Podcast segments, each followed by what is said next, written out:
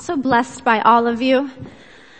Um, yeah, so, uh, uh, so if you didn't know, there's a vote happening later after the worship service. Um, and just to let you know, it's going to be like 10 minutes after the worship service, so there will be a little break. You can get some donuts and coffee. If you have kids, please go get your kids right away, because we want to make sure that the children's ministry volunteers get back in here for the vote. So that was what we ask of you. Um, but yeah, so let's God's word. I'm going to start you with a word association game today. Okay, are you ready for this? What is the first thing, and you can, you can say it, maybe you don't want to say it out loud, but you can say it out loud. What is the first thing that pops into your mind when I say stress? Work. Life. What did you say? School. school. Okay, yeah. Yeah, same. We got another vote for school. Yes. Busy schedules, busyness, yeah. yeah. Stress. A lot of things that stress us out. Well, please turn with me to your Bibles to Ephesians 5. Let's scooch this over here. Ephesians 5 verse 1. We've been going through um, Ephesians. This is our last Sunday in Ephesians. As you're turning to Ephesians 5, I'm going to do a little recap for you. Some of you could probably do it by now yourselves. But as we've been studying Ephesians, we know that Ephesians is all about the church and who we are as the church and what God has done for us and who He has created us to be. Paul describes us as kind of like zombies before Christ, that we're dead in our sins and we're just driven by our desires and our insecurities. Whether those be des- desires for acceptance or importance or success or, or maybe for love or material things or for pleasures. We just have these cravings that are never satisfied that just drive us. But thanks be to God who wakens us up from that zombie life and he wakes us up from just living for ourselves and, and Jesus Christ, the son of God, he died to pay the price for our selfish living and he reconciles us to the Father. And the Father gives us all these spiritual blessings, including the Holy Spirit, especially the Holy Spirit, right? Amen. Who comes and lives inside us and breathes life into us. Things like joy and peace and contentment. One of the greatest gifts of the Holy Spirit, contentment. But the Spirit also empowers us with gifts and abilities to do good things, good works that God the Father prepared for us even before we were born. And when we studied Ephesians 6, we learned that we are to go about doing these good things and being a light in a world in a way where we submit to one another instead of stepping on one another. And that submission, it's not about forcing people to do what we think they should do because we know what's best. No, submission is about choosing. It's about choosing to honor and serve and lift up others even as they choose to honor and serve and lift up us. And Paul paints this very radical picture in Ephesians where you have this zombie infested world. And yet the body of Christ is building one another up. Submitting, exalting, building one another up. And as they build one another up, they are a light to the world. And that's the picture we have in Ephesians.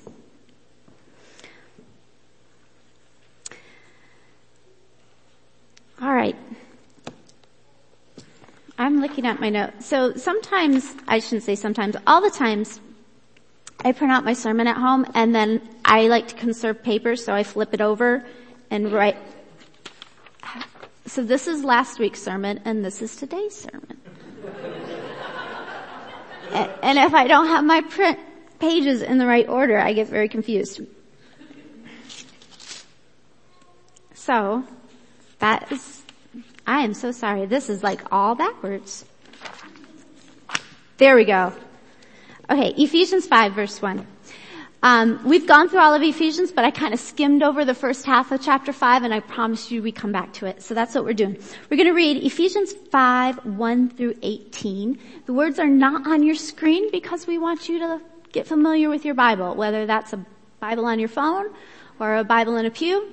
Um, but we want you to get familiar with your own Bible. Okay, verse 1, 5 1. Be imitators of God, therefore as dearly loved children and live a life of love. Just as Christ loved us and gave himself up for us as a fragrant offering and sacrifice to God. But among you, there must not be even a hint of sexual immorality or of any kind of impurity or of greed, because these are improper for God's holy people. Nor should there be any obscenity or foolish talk or coarse joking, which are out of place, but rather thanksgiving. For of this you can be sure, no immoral, impure, or greedy person, such a man is an idolater, has any inheritance in the kingdom of Christ and of God. Let no one deceive you with empty words, for because of such things, God's wrath is coming on those who are disobedient. Therefore, do not be partners with them. For you were once darkness, but now you are light in the Lord. Live as children of light. For the fruit of the life consists in all goodness, righteousness, and truth. And find out what pleases the Lord. Have nothing to do with the fruitless deeds of darkness, but rather expose them. For it is shameful even to mention what the disobedient do in secret. But in everything, exposed, but everything exposed by the light becomes visible. For it is the light that makes everything visible. That is why it is said, wake up, O sleeper, rise from the dead, and Christ will shine on you. Be very careful then how you live, not as unwise, but as wise, making the most of every opportunity, for the days are evil. Therefore, do not be foolish, but understand what God's will is. Do not get drunk on wine, which leads to debauchery. Instead, be filled with the Holy Spirit When we read chapter one, there is an unstated problem that's lingering there. The problem is that Paul shouldn't have to write chapter five. If everything he said is true, if we've been awakened from this zombie life and empowered by the Holy Spirit to be light to the world, then he shouldn't have to write to Christians and tell them things like don't get drunk on wine and, you know, engage in sexual immorality and stuff like that. The problem with chapter 5 is that people who have been brought to life by Christ are starting to fall asleep and live as zombies again. 1999, there was a hit movie with Keanu Reeves. Anyone may remember The Matrix? Yeah. Okay, I'm not the only one. Um, It was a huge hit and they actually just released the fourth one like last year. I haven't seen that, that one. Um, I saw the first three. I wished I had stopped after the first one. But, um, so, the premise of this franchise, The Matrix, if you're not familiar with it, is that there is a war between machines, artificial intelligence, and humans. And the machines have basically won by putting the humans to sleep. They, um, the humans like ha- have these ports on the back of their heads where they're like plugged in to a computer matrix. So their brain is like plugged into this computer that simulates reality for them. So they think they're alive and they're actually just dreaming. And they're in these little pods just dreaming, you know, like this, thinking that they're alive and having conversations and all this stuff, but they're, they're not. They're just asleep. And the machines do this because they are feeding off the bioelectricity of the humans. So they're basically using the humans as batteries.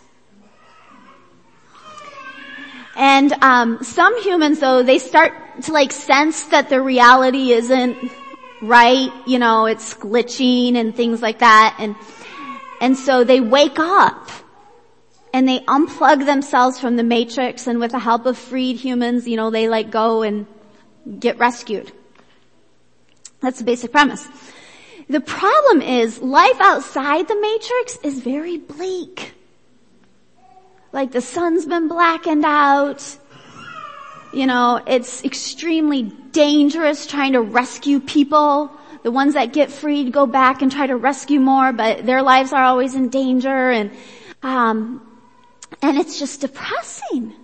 Like 90% of the human population, about 7 billion, as far as the eye can see, there's just these little pods of humans in them. You know? I mean, it's depressing.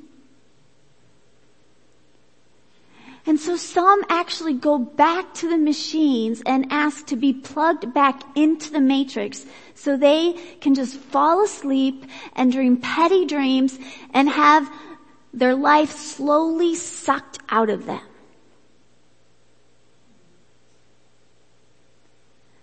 That's the problem of chapter 5.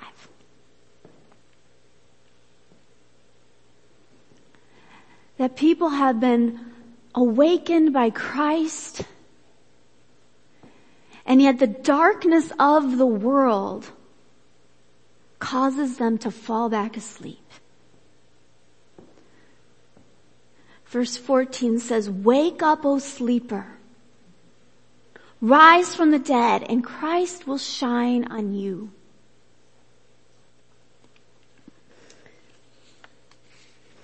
Paul was under a lot of stress when he wrote this, when he wrote Ephesians. He was in fact in chains. At the very end of Ephesians, um, he writes this in, in chapter 6. He says, pray also for me that whenever I speak, words may be given me. So I will fearlessly make known the mystery of the gospel for which I am an ambassador in chains. Pray that I will declare it fearlessly as I should. He was in chains. And I get the feeling that Paul wrote Ephesians as much for himself as he did the Ephesians. That sitting chained in a Roman prison, you know, it just wasn't easy to have courage and be like, yeah, God has empowered me to be a light to the world, you know. It was probably a lot easier to doubt a lot easier to believe like that God had abandoned him and he's just barely surviving, eking out day to day.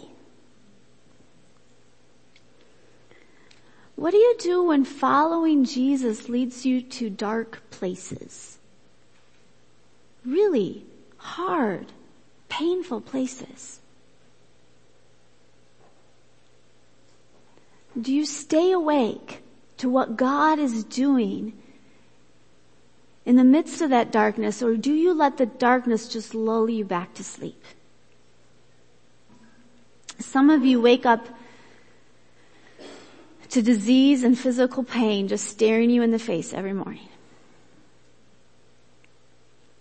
Some of you wake up to broken relationships, financial pressure that's just bearing down or a job that just exhausts you.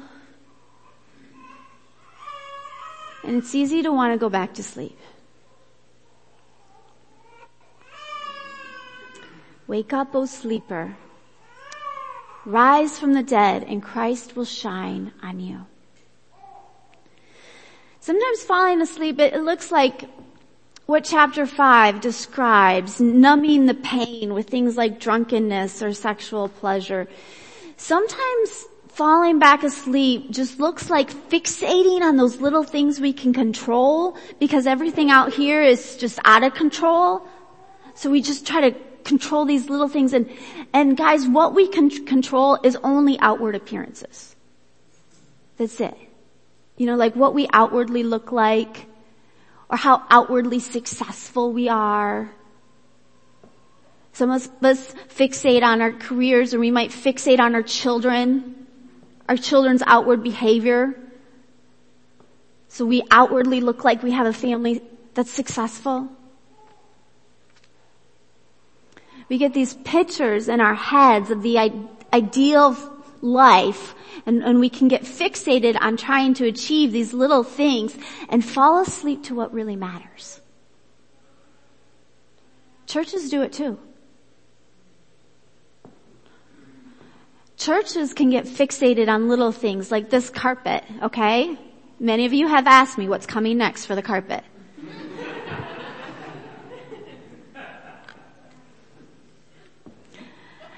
And, and that's fine, that's good, right? But I mean, there's churches that have had arguments over carpet or the uh, appearance of worship, what songs we do and don't do, or our bulletins, do we do them or are they a waste of paper? You know, like we can get fixated on these little things because it's easier to deal with those things than deal with the reality that people are suffering. And the more we try to fixate on the things we can control, the more our vision shrinks and shrinks and shrinks until we have fallen asleep to our God-given mission.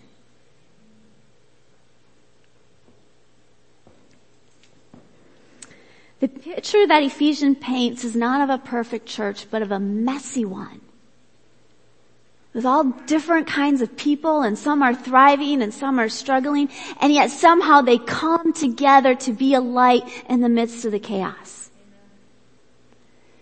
I was listening to uh, Danielle Strickland preach and she talked about chaos and how in the Bible chaos is a signal that God is about to do something miraculous. In Genesis 1, in the beginning, the earth is formless and void, and darkness is hovering over the surface of the earth.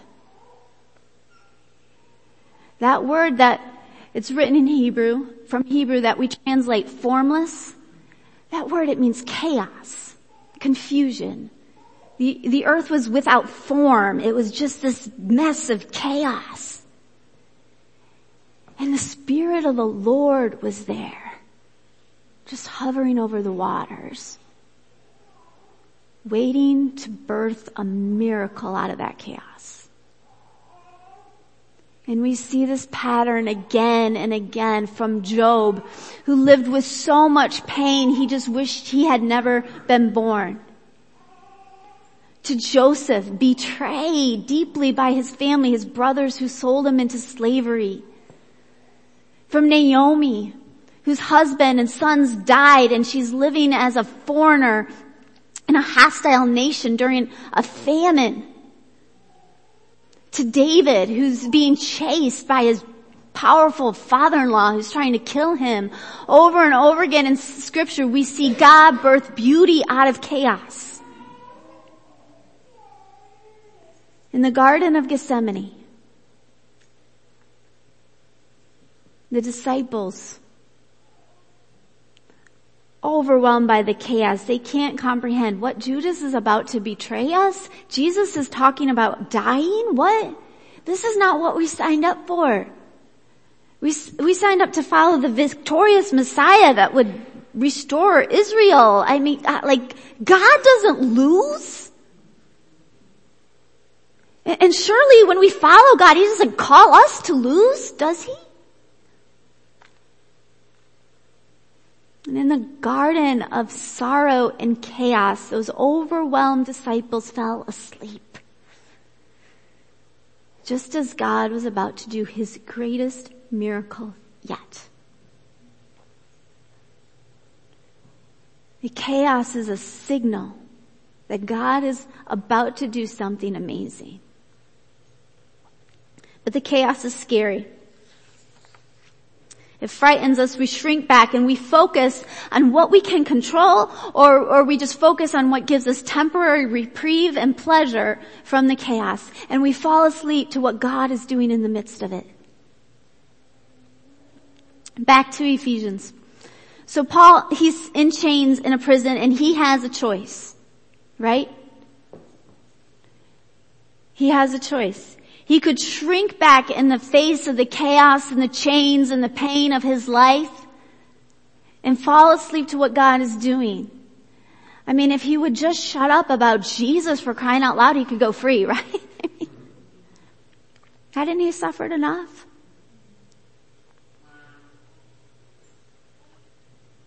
But Paul stays awake. He wants to see what God is doing. That by chaining Paul, he now can share the gospel with guards and Roman officials and even Caesar. And his testimony is powerful because he's in chains and he still has hope. That's what makes it so compelling. And that God has chained him to give him time to write these theological masterpieces that will inspire and encourage Christians for thousands of years. And so at the end of Ephesians, Paul, he doesn't go out on a, a timid note. He writes, guys, put on the armor of God.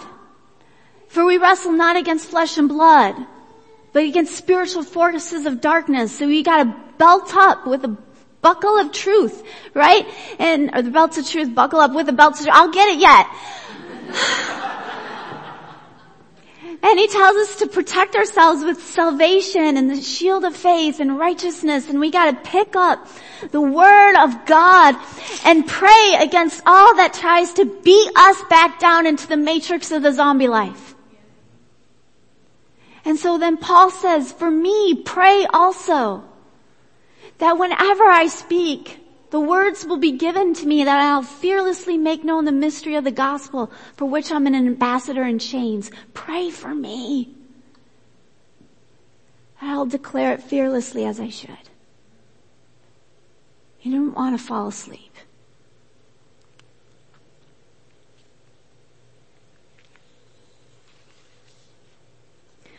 As I know that there are some among us who are really struggling. Like no joke.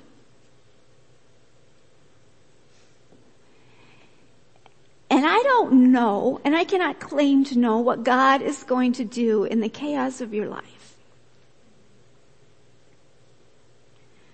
But I do know He will bring something beautiful from it.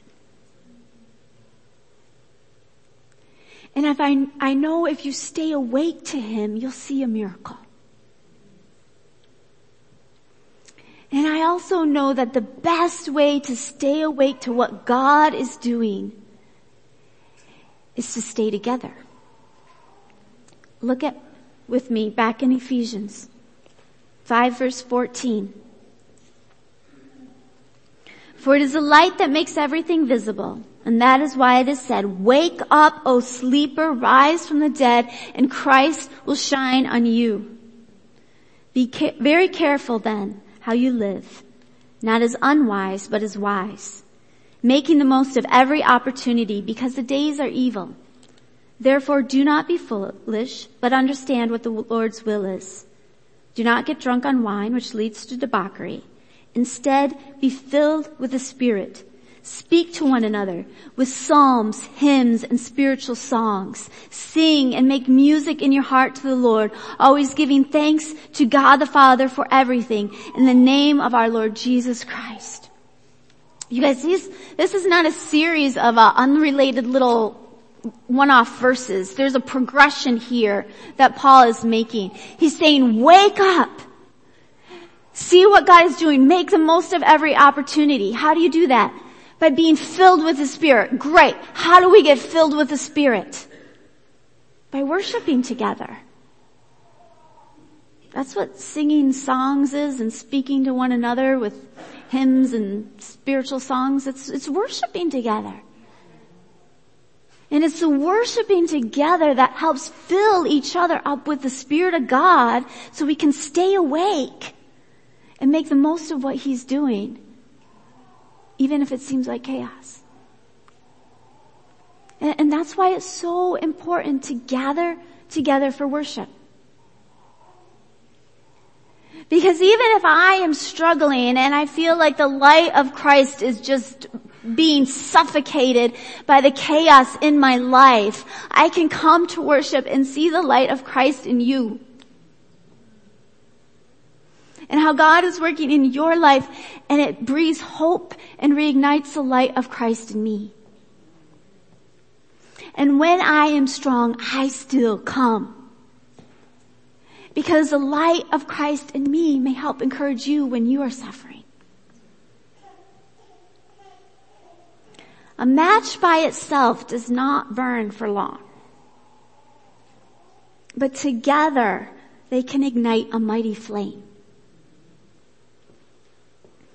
And some people will think, you know, I'm, oh, I'm doing good. My life's good. It's okay if I'm rarely at church, you know, like sporadically when I'm not on vacation or doing something more fun. Look guys, I, I don't want to guilt anyone. That's not my heart. But I'd be remiss if I didn't say that coming together in worship is not just a matter of your need. It's also a matter of who needs you.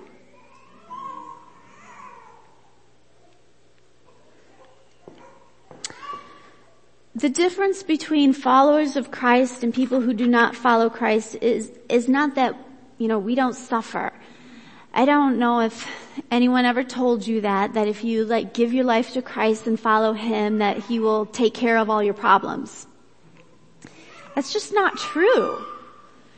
It's just not true. Um, a lot of people on TV say that. Jesus said, take up your cross and follow me. It's not an easy path. The difference between those who follow Christ and those who do not follow Christ is that when we suffer, we have hope. That's it. We have hope in the midst of our suffering. We know it's not just the cross, it's also the resurrection. We know it's not just the path of suffering and the cross and getting beat down till we feel like we're three days dead in a grave. Resurrection is coming. That's the difference. And yes, the world is in chaos. And yes, it can be overwhelming. But instead of trying to numb the pain with hedonistic pleasures or fixating on what we can control, we gather together to be filled with the Spirit of the living God and hope. And to ignite the light of Christ in one another. So that we go out and we can shine brightly, not perfectly, but brightly. And one by one, people are attracted to the light and hope of Jesus. That's who we are. Together, not alone, we are the body of Christ. As I was reviewing this message this morning, I just got an impression that maybe we needed to pray for one another today. And um, so I'm going to pray and the worship team will come up and they will start worshiping the Lord. And we're going to sing songs and hymns and speak spiritual songs to one another or whatever. We're going to worship together.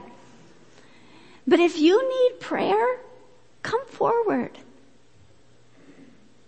You can come while they're singing. And, um, and I'll pray with you. My husband Eric will come too. We'll, we'll pray with you. Just quietly while other people are singing and worshiping the Lord. But come forward. If you want to kneel, you can kneel. If, if you can't kneel, that row right there is open. Alright? But let us pray for one another and help ignite the light of Christ in one another. Would you pray with me now?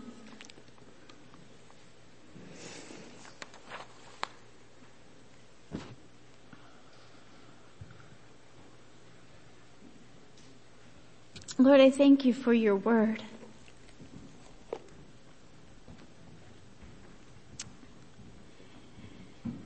And I thank you that you do not leave us without hope in this chaotic world. And God, we pray that we would be imitators of you. We pray that we would live as children of light. And God, we pray when the chaos of the world starts lulling us back to sleep, that your spirit would wake us up and the light of Christ will shine upon us. God, help us make the most of every opportunity. and teach us how to be your church to out in the world, but also to one another. To how to be the body of Christ to one another and speak to one another and pray to one another and sing to one another and build one another up in you.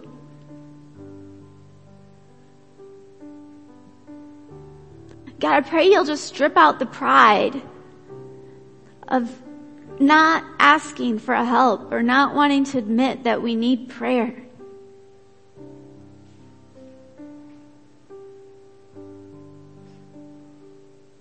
Help us humbly submit and support and raise up one another.